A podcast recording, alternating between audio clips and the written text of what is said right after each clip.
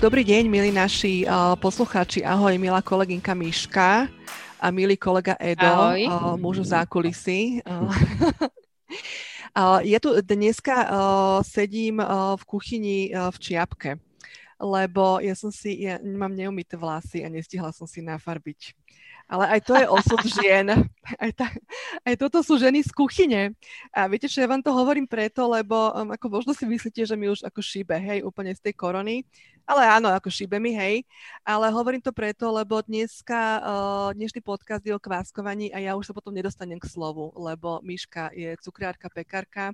Uh, Miška bude rozprávať, tak som chcela aspoň niečo povedať. Takže sedím tu v čiapke, ale v takej ako peknej, v takej mm, dizajnovej čiapke. Uh, Miška. Miška vyzerá normálne. Tak to bol nádherný úvod. tak uh, poďme na to teda. No, tak uh, kváskovanie poďme. a otužovanie, to sú také uh, dve aktivity, ktoré sprevádzajú uh, túto dobu, patria k modernému životnému štýlu. Mnohí si z toho robia aj srandu, že uh, všetci ano. buď otužujú, alebo kváskujú, alebo oboje náraz, ale popravde podľa mňa si robíme z toho, a ja si z toho niekedy robím srandu, uh, preto, lebo to je len tichá závisť. Ja by som chcela vedieť aj kváskovať, aj otužovať dobre. Oboje som skúšala a ide mi to tak na pol plynu, ale nezdávam sa. Miška, ty... No, ja, ja teda, ja aj, aj, hej, ale no. ja musím povedať, že ja sa teraz cítim nielen, že ako influencer, ale ako strašný trendsetter, lebo ja som totiž to kváskovala aj otužovala ešte predtým, než to bolo moderné, vieš, predtým, než prišla korona. Takže začínam si tak myslieť, že to nie je náhoda, hej. Ale uh, dnes, teda žarty bokom, dnes by som chcela sa prikloniť k tej téme kváskovania. O tom otužovaní kľudne môžeme niekedy spraviť podcast, ak nájdeme to prelinkovanie na kuchyňu. Ale dnes sa budeme baviť o kváskovaní. A či si už budete myslieť, že to je kvôli móde alebo nie, je to na vás. Ale Miška teda uh, si tú tému spracovala pre vás a budeme sa baviť o kváskovaní uh, pekne systematicky. Čiže čo je kváskovanie, kedy vzniklo, my to o kváskovaní poznáme strašne veľa, uh, ale hlavne kváskovanie má mnoho benefitov, um, takisto si povieme, ako sa dá kvások založiť. Toto všetko Miška vie. Miška, ideš. No idem, no takže kedy, kedy vzniklo kváskovanie? Akože tí, ktorí možno sa ste sa s kváskovaním prvýkrát stretli teraz v tejto koronovej situácii, tak e, nie, nie je to nový výmysel. Je to veľmi stará vec, hej. Ľudia jedia chlieb od nedávna, najprv ho jedávali len e, v úplne minimalistickej forme, že zmiešali muku, vodu, šup ho na nejaký rozpalený pla, e, kameň placatý a upiekli si také nejaké placky z toho ale postupom času zistili, že keď e, to cesto sfermentuje, to znamená, že začne trošku kysnúť alebo kvasiť, tak je lepšie, tak je nadýchanejšie, lebo vlastne v celom tomto procese sa do toho cesta vnesie e, CO2 bublinky. A tie bublinky nám to cesto krásne nakypria, je mekučké, zároveň e, menia jeho chuť, zlepšujú jeho stráviteľnosť a zlepšujú jeho výživovú hodnotu. Takže Eh, či sa už budeme baviť o kvásku alebo o droždi alebo o niečom, tak eh, keď sa to robí správnym spôsobom, eh, tak to pečivo, ktoré z tohto celého procesu vznikne, by malo byť dobré, chutné, nadýchané a v určitých prípadoch aj lepšie stráviteľné. Áno, zdravé som chcela povedať, hej, lebo teda to nie sú len hociaké bublinky. Bublinky v mnohých kontextoch poznáme, že? A, ale, no, ale teda tieto im mali byť naozaj že super zdravé, čiže oni sú aj nejaké mikrobiky, bakteríky tam v nich, pravda? Uh, no takto ono vlastne, eh, aby som začala úplne od piky, tak kvások zložením nie je nič iné ako zmes vody a múky. A vlastne, keď zmiešame vodu a múku a necháme ich len tak ležať úhorom s tým, že občas na to mrkneme, občas tam niečo zamiešame alebo pridáme ďalšiu múku a vodu, tak e, baktérie, ktoré sú prirodzene obsiahnuté v múke, vo vode, ale aj v tom okolitom vzduchu, sa tam začnú pekne krmiť a živiť. Oni pojedajú ten cukor z tej múky, vlastne škrob, a tým, ako ho pojedajú, metabolizujú, tak vytvárajú alebo vlastne e, vypúšťajú CO2, ktoré e, sú vyslovene tie bublinky, hej, ale okrem toho tam vznikajú ešte aj nejaké ďalšie iné vedľajšie produkty. A tým vedľajším produktom sú kyseliny mliečná aj octová. Vlastne oni uh, ako keby dodávajú potom typickú chuť k tomu kváskovému pečivu, kvôli ktorému mnohí ľudia práve ten kvások vyhľadávajú. Hej? Mm-hmm. A uh, tým, že celý tento proces kvásenia je pomaly dlhý a nach- dochádza tam k rozkladaniu uh, tukov aj cukrov, aj bielkovín, napríklad lepku. Ne, ne, netvrdím, že úplne zmizne, ale vlastne ako keby sa predtrávil trošičku tým kváskovaním, tak kváskové chleby sú ľahšie stráviteľné. Najmä ich vyhľadávajú ľudia, ktorí možno majú po klasickom drožďovom pečive pálenie záhy, alebo ich nadúva, alebo proste im je z toho ťažko, tak uh, odbúrať cez kváskové pečivo. Áno, a kváskový chlebík, mnohí teda tú chuť samozrejme poznáme hneď. Ja ani vlastne nepoznám popravde nikoho, komu by to nechutilo. Je to taká veľmi prirodzená chuť podľa mňa chleba. A ja teda musím povedať, že skúšala som kváskovanie, ale uh, ja som není taký človek takého rytmu uh, pravidelného, uh, ja som uh, taká trošku chaotická, uh, ale mm-hmm. uh, tým, že žijem tiež na vidieku, tak uh, musím povedať, že mám to šťastie, že mám veľmi dobré teda kamarátky, susedy, pozdravujem aj Mírku, aj Euku, ktoré kváskujú a z, z kvásku pečú nielen chlieb, ale aj pečivo a rôzne proste ako kysnuté aj sladké verzie koláčov a podobne, tak to mám možnosť hocikedy užiť a je to fakt dobré. Uh, trvanlivý je ten chlebík, aj to pečivo viacej ako, mm. ako normálny, ano, mám taký pocit. Áno, to je v podstate jednou, jedným z takých benefitov, keď už budeme teraz porovnávať, že prečo by sme mali kváskovať, alebo že v čom je kváskovanie iné alebo lepšie ako jesť pečivo s klasickým droždím, tak vlastne eh, pokiaľ vlastne my s tým kváskom eh, pracujeme pravidelne, samotný kvások je trvanlivejší ako droždie, to je prvý benefit, ale druhý mhm. benefit aj chleby, ktorý z kvásku urobíte, vám úplne pokojne vydrží, ako správne skladujete týždeň. To znamená, že nestvrdne, nesplesnivie a je požívateľný. Hej? Pristavme sa, pristavme sa, Miška, pri tomto správne, ak ho správne skladujete, si povedala. Ako mm. správne skladovať chlebík? No, uh, neviem, či teda ja teraz budem hovoriť nejakú vedeckú metódu, hovorím len z vlastných skúseností, ako ja skladujem chlieb a vydrží mi. E, prvý dôležitý faktor je, že ten chlieb musí byť vychladnutý. Hej, nemôžem začať skladovať chlebík, ktorý je dopečený a ešte nedochladol, pretože stále by vyparoval niečo, mohol by navlnúť a mohol by ľahšie splesnivieť aj ten kváskový. Čiže prvá vec je, že chlebík treba mať úplne studený, vychladnutý a ja ho potom úplne klasicky dávam do igelitového sáčku, a nechám ho položený na kuchynskej linke. Nedávam ho ani do chladničky, nechávam ho proste na takom neutrálnom mieste. Skúšala som dokonca používať aj také veľmi fancy lanové vrecúška, ktoré vyzerajú úplne super, ale v tom ten chlebík obschne, či chcem, či mm-hmm. nechcem, hej. Alebo dať ho do toho lanového vrecúška najprv, ak nechcem, aby mi prišiel do kontaktu s plastom a potom to lanové vrecúško mm-hmm. ešte niekde možno dať do nejakej igelitky. A e, takéto jednoduché skladovanie pre mňa e, zo skúsenosti viem, že ten chlieb tam ten týždeň vydrží. Áno, ono aj záleží asi, či ste v dome, kde je vlhkejšie, alebo v byte, alebo tak, hej, no. Mm-hmm. A e, Čiže trvanlivejší je kváskový chlebík. A aké sú teda tie ďalšie dôvody, prečo kváskovať? Povedali sme si, že teda tú stráviteľnosť, trvanlivosť chlebíka, ten no, chuť je určite, chuť, áno, hej, chuť je určite faktor, ktorý ľudia vyhľadávajú, pretože, ako som spomínala, oproti e, drožďovému kysnutiu pri tom kváskovom vznikajú tieto dve kyselinky, ktoré mu tú chuť e, typickú dodávajú. E, druhá vec je, že som sa stretla už aj s názorom, že ľudia mi povedali, že nechcú to kváskové, lebo im to je príliš kyslé. To ešte mm-hmm. neznamená, že každé kváskové je kyslé. Ono aj mne sa stalo, že, že ten chlebík alebo tie rožky boli kyslejšie, ale to môže byť vtedy, keď keď ten chlieb prekvasil, alebo samotný rozkvas, o tom budem hovoriť ešte neskôr. Vlastne keď to je pripravené správnym spôsobom, v správnom čase a slede, tak vtedy tá kyslá chuť bude príjemná a priateľná a nebude tam dominantná, alebo že by až vadila niekomu. Hej? Ja to predstavujem trošku ako s burčiakom, že to tiež keď tak ako, že ak máme ľudovo, že prefičíti, hej, tak potom to je také odporné, že Aha. proste treba sa o to vec zjavne starať, no.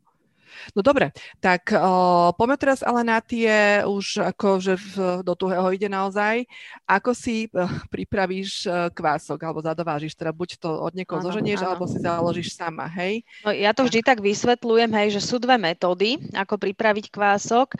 Prvá metóda je, že teda obrníš sa trpezlivosťou, odhodlaním a ideš ho vyrábať sama doma. To znamená, že si zamiešaš múku s vodou a necháš ich Uh, ako najtypickejší kvások je rážny, Rážny. hej, ale uh, proste vyrobíš kvások z akejkoľvek. Vyrobíš kvások z pšeničnej, zo špaldovej, z celozrnej, rážnej, hladkej, rážnej, celozrnej.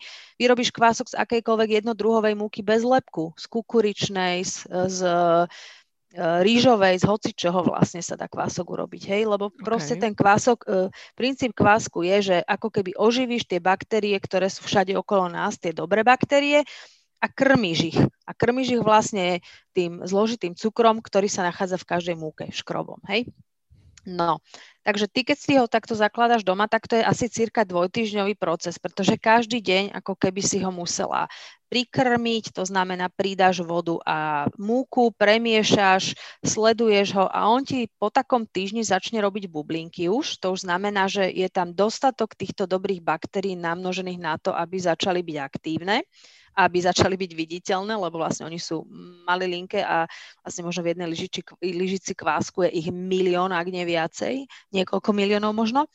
No a potom vlastne, keď po tých dvoch týždňoch už vidíš, že ten tvoj kvások je taký krásny, nabublaný, zväčšený, taký, aké ti proste kysne, kysnú normálne kvásnice na, na, na linke, tak vtedy ho môžeš začať používať do pečenia.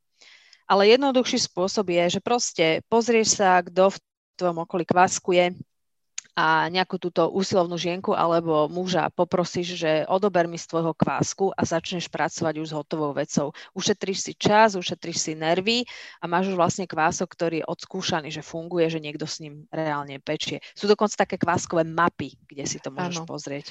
No dobre, tak teraz priniesla som si, zvolila som cestu jednoduchšiu, priniesla som kvások od susedých. Hej, mám no. ho doma, kde ho ubytujem, ako čas toho nakrmím a teda keď idem piecť, ako postupujem. No kvások ubytovávame v chladničke. Vlastne, čo chladnička spraví, je, že ona ako keby spomalí uh, tú činnosť baktérií vo vnútri. Oni tým pádom sú menej hladné, sú také príspaté, však jak aj my, keď spíme. A uh, potom vlastne, keď ho idem spracovávať, tak vtedy ho zobudím, prikrmím, on sa zobudí, zmocne a po, po, používam ho. V praxi to vyzerá tak, že Vyberiem ho zo skleneného pohára z chladničky, ten si ja vždy dávam e, väčší, než reálne je naplnený, pretože vyslovene kvások má tú schopnosť rásť, keď ho prikrmiš. Vyberiem ho z chladničky, e, e, vložím ho do nejakej misky, z toho pohára ho vlastne vyškrapkám, vložím ho do misky. A teraz do tej misky prisypem rovnaké množstvo múky, z ktorej ten kvások vznikol. To je dôležitý bod, nemiešať mm-hmm. múku. Čiže keď mhm. ho mám z ražnej hladkej, tak budem ho prikrmovať ražnou hladkou a rovnaké množstvo vody. Napríklad 100 gramov múky, 100 gramov vody. Hodím to a celé to s tým zmiešam. Tá kaša, ktorá vyzerá pomaly, že jak uh, malta, blato, taká nelahodná, oku nelahodná kaša. To chceme. A teraz, áno, to chceme. A túto kašu prikryjem napríklad takouto čiapkou na kúpanie, vieš, takou igelitovou, ktorá to tak krásne celé udrží a ten kvások si pod ňou bude pracovať. A ideálne je urobiť túto vec večer, a do rána ho nechať na linke. A on do rána sa krásne tie baktérie nakrmia, namnožia a vlastne keď sa ráno zobudíš, vidíš, že tá hmota, ktorú si tam nechala, zrazu narastla možno dvoj, trojnásobne.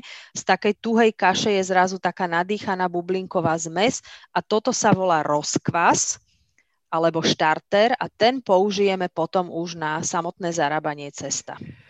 Myslím si správne, že z tohto rozkvasu alebo štartera odoberiem si zase do toho pohára, uložím do chladničky, na ďalší týždeň a idem ano. pracovať teda s nejakou časťou, čo mi ano. ostala, hej? Mhm. Áno, to je veľmi dôležitý bod, dobre, že si ma prerušila, lebo aj mne sa stalo, kým som chytila tú rutinu, že som proste teraz celý ten rozkvas zobrala, fúk ho do cesta a zrazu kvásku nebolo.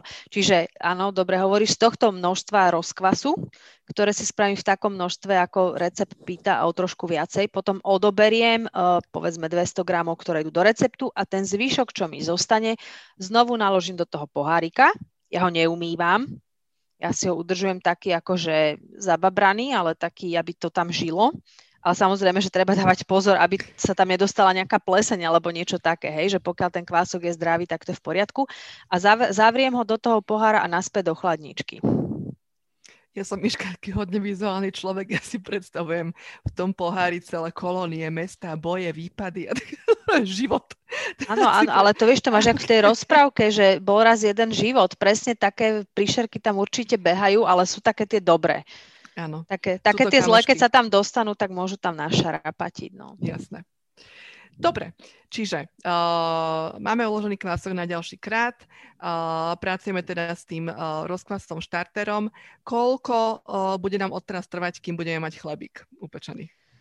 Uh, no, ono to je, akože ťažko to je povedať, že koľko to trvá. Uh, väčšinou, keď sa vysloví číslo, že ako dlho to trvá, mm. tak to strašne veľa ľudí odradí, ale ja prvne, než to číslo vyslovím, by som chcela povedať, že áno, je to, je to proces, ktorý uh, v celku, keď sa na to pozrieš z výšky, trvá niekoľko hodín, ale ten podiel tvojej práce je na tom malý. Je dôležité si to vždy len správne načasovať. Prvé načasovanie je rozkvas, založím večer, keď idem spať, rýchlo ho zamiešam, to mi zobere 2-3 minúty a idem spať. Ráno sa zobudím, je urobený. Teraz ho zoberiem, hodím ho do misky, k nemu pridám všetky prísady z receptu, vymiesím, čiže ja som tam znovu možno 5 minút robila, teraz 10-15 minút sa mi to miesi samo v mixeri. Keď ho vymiesím, nechám to kysnúť, chvíľku to poprekladám, čo je proces, ktorý znovu všeho všudy mi zaberie 10 minút, len medzi tým prekladaním sú prestoj, lebo čakám, kedy to bude kysnúť, kvasiť, rásť, hej. A tu chcem podotknúť, že Eh, kvások a celkovo kvasenie chleba, keď robíme kváskový chlieb, je proces pomalší, Uh, ale o to kvalitnejší, hej, že keď sa bavíme niekedy o slow cookingu, toto je presne taký, taký uh, príklad krásneho slow cookingu, kedy, kedy ide o to, že vlastne trpezlivosťou ďalej zájdeš, lebo ten výsledný produkt vďaka tomu dlhému prípravnému procesu je kvalitnejší výživovo, ale aj chuťovo. Hej? Že on potrebuje proste čas na to, aby bol taký dobrý na konci. Ale ja myslím, že tam tak akože aj vkladáš takú tie, tie svoje dobré úmysly pre rodinu a pre toho, pre koho to pečieš, Áno. lebo to je slow, princíp akože slow food a pomalého varenia a, a takej tej proste obetavosti, trošku oddanosti aj tej kuchynskej práci. Čiže um, buď pečieme cez víkend, alebo si zoberieme pra, kvások do práce, per pazucha ideš s misou. I keď teraz sme vlastne na home office všetci, čiže no. fakt je ideálne, že, že môžeme začať teraz kváskovať. Tak vidíš aj nejaké ona vlastne priniesla, môžeme otužovať a kváskovať v podstate všetci. No, hej, hej. no ako, ja by som iba povedala, že vlastne ako netvrdím teda, že kváskovanie je liek aj recept na všetko. Je to jedna z alternatív, nie je pre každého. Uh, ak sa vám kváskovať nechce, veď to je úplne v poriadku ak napriek tomu máte chuť na kváskový chlieb, tak fakt už sú dnes vychytené pekárne, kde dostanete poctivý kváskový chlebík, takže sa toho nemusíte bať. A uh, sú kadejaké uh, blogy, kde sú neskutočné majsterky tohto remesla, baby, ktoré sledujem aj ja, a či už pracujú s rážným kváskom, alebo potom s iným typom kvásku, ktorý sa volá lievito madre, je to vlastne také cestičko materské, tie vytvárajú také veci, že sa mi až zastavuje dých, že nádherné chleby, pečiva, sladké, slané od vymyslu sveta, že možno, keď rozmýšľate nad kváskovaním, skúste sa pridať do nejakej tejto skupiny. Uh, ja potom vlastne do nášho článku k tomuto podcastu zhrniem nejaké odporúčania, koho sledujem ja a za kým si stojím, že fakt sú to odborníčky, baby a inšpirujte sa nimi. Inak ja tiež napríklad ja sledujem na Žurekovú, mm-hmm. lebo tým, že je tiež zo Zahoria a že o, sa poznáme, tak um, mi to je, taký, akože, je to také uveriteľné pre mňa, a, že naozaj verím, ako to robí všetko. A má aj prekrásne fotografie k tomu, aj pekný rodinný príbeh a veľmi sa mi to páči, hej. Hej, ja som sama a, bola mhm. vlastne unatý na jednom kurze, mm-hmm. kde som sa zdokonalovala v kváskových rožkoch. Bola som na kurze aj u Lenky Mančíkovej, ktorá zase robí inou metodou kváskovanie mm-hmm. a aj bezlepkové kvásky a chystám sa, keď korona pominie na kurz k Petronele, Uh, z kvásky jednej plavovlásky, ona zase robí s lievitom madre. Takže mm-hmm. učíme sa mm-hmm. celý život a je to super, že je sa čo učiť. Áno, tak babi ďalej kváskujte, páči sa nám to. A Premýšľam ešte nad tým, že ja som napríklad, uh, teda ako ja piekla som pár razy skvásku, skúšala som to, aj keď som mala také obdobie, že som na to fakt nabehla, na ten rytmus, tak uh, mi to proste šlo. Len potom klasika proste, nejaký víkend mimo domu, my sme hodne uh, svojho času sa pohybovali s manželom po turnajoch uh, kvôli synovi, že sme neboli vlastne cez víkendy doma. Ja som sa potom proste, keď sa vyhodím z toho rytmu, tak už som nenaskočila. Ale chcela som povedať to, že som sa vlastne v tom čase aj rozprávala napríklad s manželovou maminou o tom, že ako sa volá kedy uh, proste pieklo z kvásku, keď neboli chladničky. Hej, ma tak mhm. zaujímalo, mm. že teraz všetci proste uh, kvásku, však som musela proste kvásku aj vtedy. Tak mi vrávala, že oni napríklad, u nich doma na Liptove sa napríklad Liptovské, ona je z Liptovskej kokavy, sa piekol kvások, to sa chlebík z kvásku piesol tak, že sa to zamiesilo vlastne v takom drevenom bajlingu uh, to cesto a uh, chleba sa upiekol a vlastne ten vajling sa odložil, neumýval sa a na ďalší krát, vždycky raz za týždeň sa pieklo, sa to proste oškrabalo, uh, dalo do, spojilo s vodou uh, vlážnou a proste bol z toho kvások. Áno, akože sušený kvások v podstate, no. A takto teda vlastne piekla jej mama uh, kváskový chleba stále.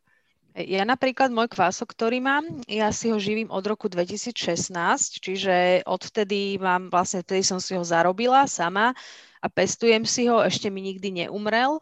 Uh, pečiem asi raz za týždeň, tým pádom ja ho vždy tak prevetrám, prekrmím, on je relatívne silný, ak idem na dva týždne na dovolenku, tak uh, netreba ho prikrmiť, vydrží mi v chladničke, ale radšej ho vždy dám nejaké kamoške, že aspoň raz, dvakrát mu daj najesť.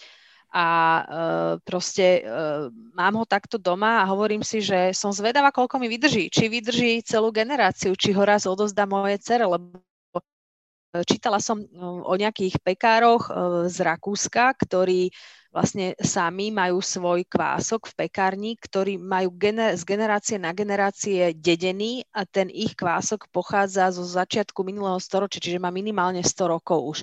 Že takto dlho sa tie kvásky tradujú a udržujú. A myslím si, že je to tak ako keby keď potom si ten svoj kvások takto pestuješ a robíš, že to potom tomu pečivu dodáva takú úplne inú hodnotu. No, kvásky sú Ako keď si kúpiš zvláštky, rožok hej, za 40 ano. halierov.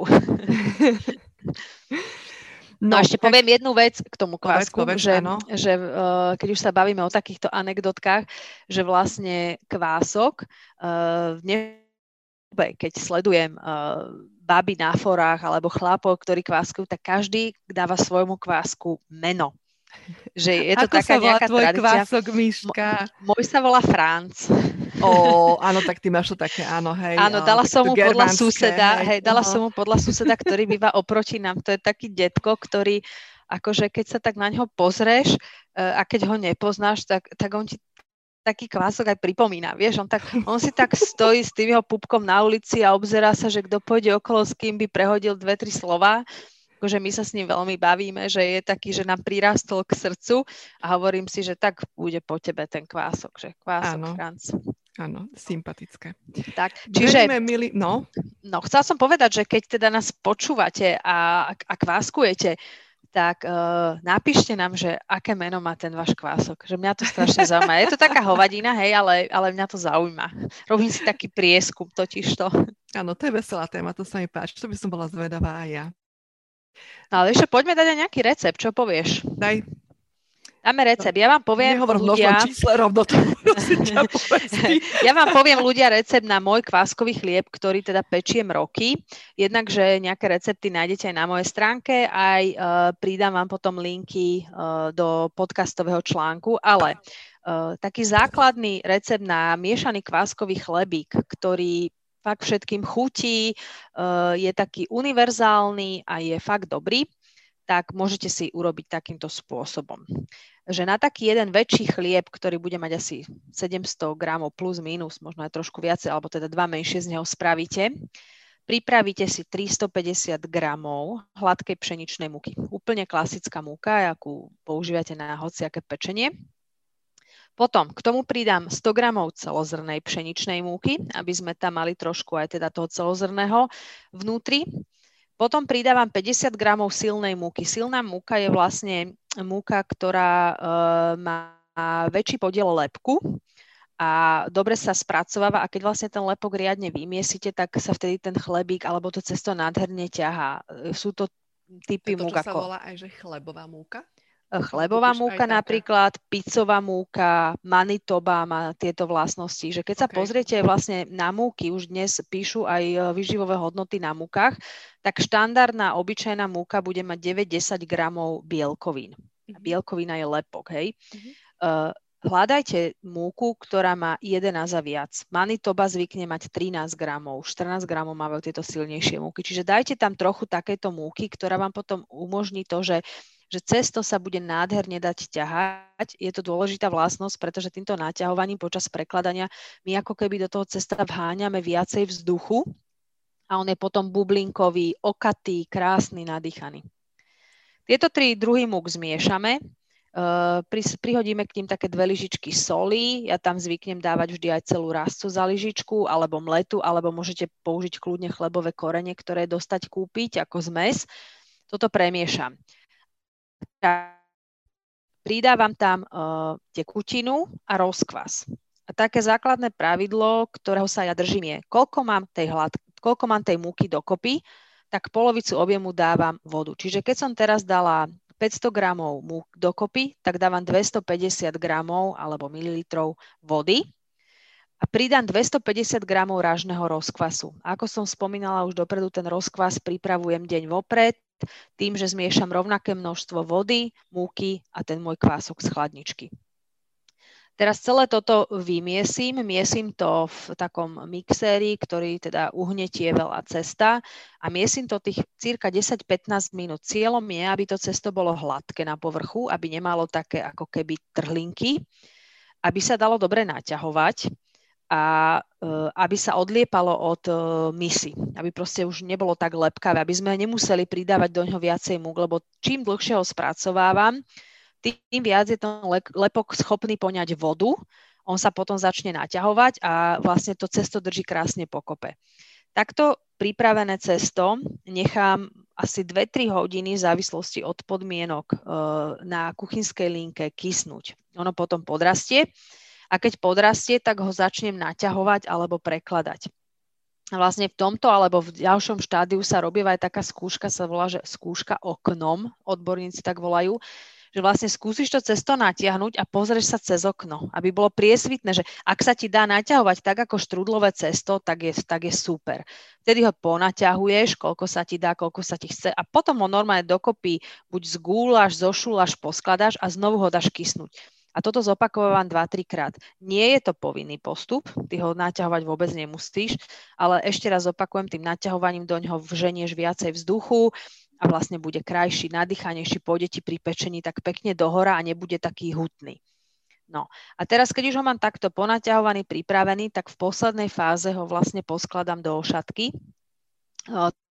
Skladanie, ťažko sa to popisuje len takto slovami, to by som možno odporúčala, že pozrite si to niekde na nejakých týchto stránkach, lebo samotné skladanie chlebika je tiež dôležitým e, bodom procesu, aby ten chlieb potom správne nakysol, aby nemal vnútri nejaké také divné diery. Niekedy sa stane, že prekrojíš chleba a je tam obrovská diera. To je z toho, že bol zle poskladaný, hej, lebo on potom ešte pracuje v tej ošatke. Ošatku vysypeme uh, zemiakovým škrobom, a ten zemiakový škrob vlastne spôsobí, že sa chlebík neprilepí. Dáme ho do ošatky, necháme ho tam ešte raz kysnúť, aby nadra- vyrastol nad rámec ošatky a potom ho už pečieme. Pečieme ho vo veľmi dobre rozohriatej rúre na 250 stupňoch. Aj ten plech kľudne tam necháme rozohriať. Chlebík z tej ošatky vyklopíme na plech, e, necháme ho pri tejto vysokej teplote piec možno 10-15 minút. On vtedy vyrastie a chytí prvú krustičku a potom teplotu stiahneme na 200 a dopekáme od 20 do 30 minút v závislosti od veľkosti chlebika. Upečenie vtedy, keď ho poklopkáme zo spodu a má taký dutý, dunivý vzdu- e, zvuk. No a keď ho vyberieme z tej rúry, napriek tomu, že by sme ho hneď najradšej nakrajali a zjedli, lebo je takého, keď ho stlačíš, tak až tak chrumka, až tak praskoce, Odporúčam, že buďme trpezliví a nechajme ho úplne vychladnúť, lebo on sa ešte dopeká. Kým chladne, tak ešte sa tá striedka dopeká. Jo, tak. Toto bol kompletný uh, audio návod na pečenie kváskového chlebika. Miška to pekne všetko zhrnie zase aj uh, v texte k nášmu podcastu. A teda toľko uh, z kuchyne o kváskovaní a vy si nás môžete vypočuť na Apple Podcasts, na Spotify a kde ešte? aj na našej Google stránke, pod... aj na Google podcastoch. A ideálne prihláste sa na odber, lebo takým spôsobom vám nič e, neunikne, lebo my už máme dnes výročie, my máme už 20. podcast dnes. Predstav si, áno. No. A my, my sa voláme Míška a Katka a sme zvedavé, ako sa volajú vaše kvásky, ktoré doma pestujete z lásky. A tešíme sa teda znovu o týždeň. Míška, čau. Majte sa krásne.